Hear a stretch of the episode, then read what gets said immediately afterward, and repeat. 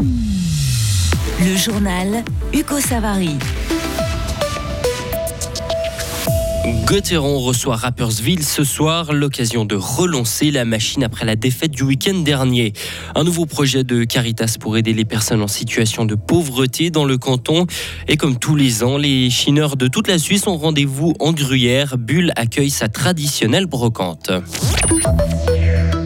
Une soirée complète de hockey sur glace en National League avec sept matchs au programme, dont un duel qui va particulièrement nous intéresser entre Fribourg-Gotteron et Rappersville. Deuxième du classement, les joueurs de Christian Dubé seront opposés à des Saint-Gallois qui connaissent une saison compliquée avec une douzième place. Lucas Wallmark, attaquant suédois de Fribourg-Gotteron. Je trouve qu'ils ont un jeu bien structuré et qu'ils travaillent dur, mais on doit se concentrer sur notre jeu et mettre en place notre système.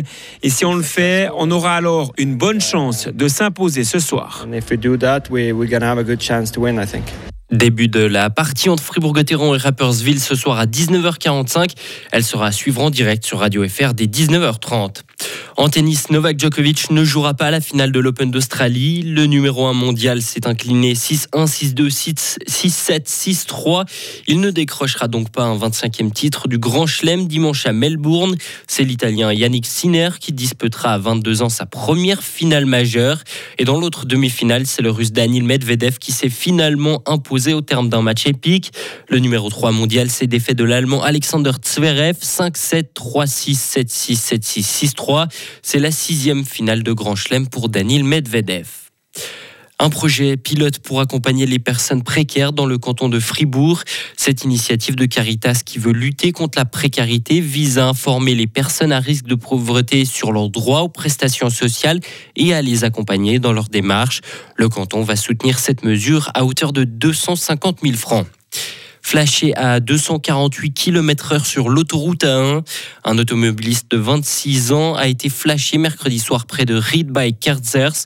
Son permis a été saisi et son véhicule séquestré. Cette infraction rentre dans les cas via Sikura. Une épidémie de parvovirus frappe la Suisse. Des scientifiques du CHUV ont mis en garde. Il représente chez la femme enceinte un risque potentiellement grave pour le fœtus. Ce parvovirus peut provoquer des symptômes tels que de la fièvre, des maux de tête, un rhume ou une éruption cutanée. Le nombre de personnes sans appartenance religieuse augmente encore en Suisse. Plus d'un tiers de la population affirme ne pas avoir de religion, un chiffre qui dépasse pour la première fois celui du nombre de catholiques, annonce l'Office fédéral de la statistique. Et dans le même temps, la part des catholiques et des protestants a perdu de l'importance. L'Agence des Nations Unies pour les réfugiés palestiniens s'est séparée de plusieurs de ses employés. Ils sont accusés par les autorités israéliennes d'être impliqués dans l'attaque du Hamas le 7 octobre. Leur licenciement a été décidé afin de protéger les capacités de l'agence à délivrer de l'aide humanitaire. Et toujours concernant le conflit, le Hamas a diffusé une vidéo sur Telegram. On y voit trois otages israéliens dont deux se présentent comme des militaires. Elle a été diffusée peu de temps après l'appel de l'ONU à empêcher tout acte éventuel de génocide.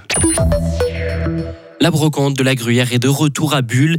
Parmi les 250 stands présentés euh, à l'espace Gruyère jusqu'à dimanche, il y a celui d'Adeline Jacquet. Elle est la fondatrice d'une boutique de brocante chic qui s'appelle Pépite et Cerisier. D'origine québécoise, la brocanteuse s'est installée par amour dans le canton de Vaud il y a plusieurs années. Elle est aussi connue pour sa participation à l'émission Affaires conclues sur France 2.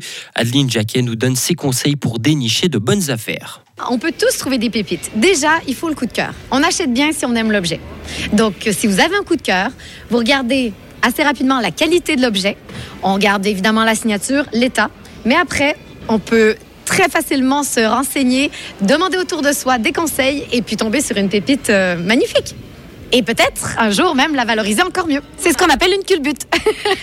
C'est-à-dire le vendeur qui a fait euh, les encombrants, alors déjà prix de départ zéro, ou bien celui qui a chiné sur les brocantes à un certain prix, qui prend l'objet, il le garde ou pas, et à la revente, soit un professionnel, soit un client final, on se rend compte que ça peut faire un beaucoup plus gros prix, notamment ben, certains objets qu'on peut retrouver dans l'affaire conclue. Et dans ce cas-ci, on leur dit qu'ils ont fait une très belle culbute parce qu'ils ont fait des fois x2, x3, x10, x Pas 30 sur un objet, ça se pourrait, hein, selon. Et la brocante de la Gruyère s'étend sur plus de 8000 mètres carrés. Vous pouvez retrouver notre interview et des vidéos d'Adeline Jacquet sur Frappe. Retrouvez toute l'info sur frappe et frappe.ch.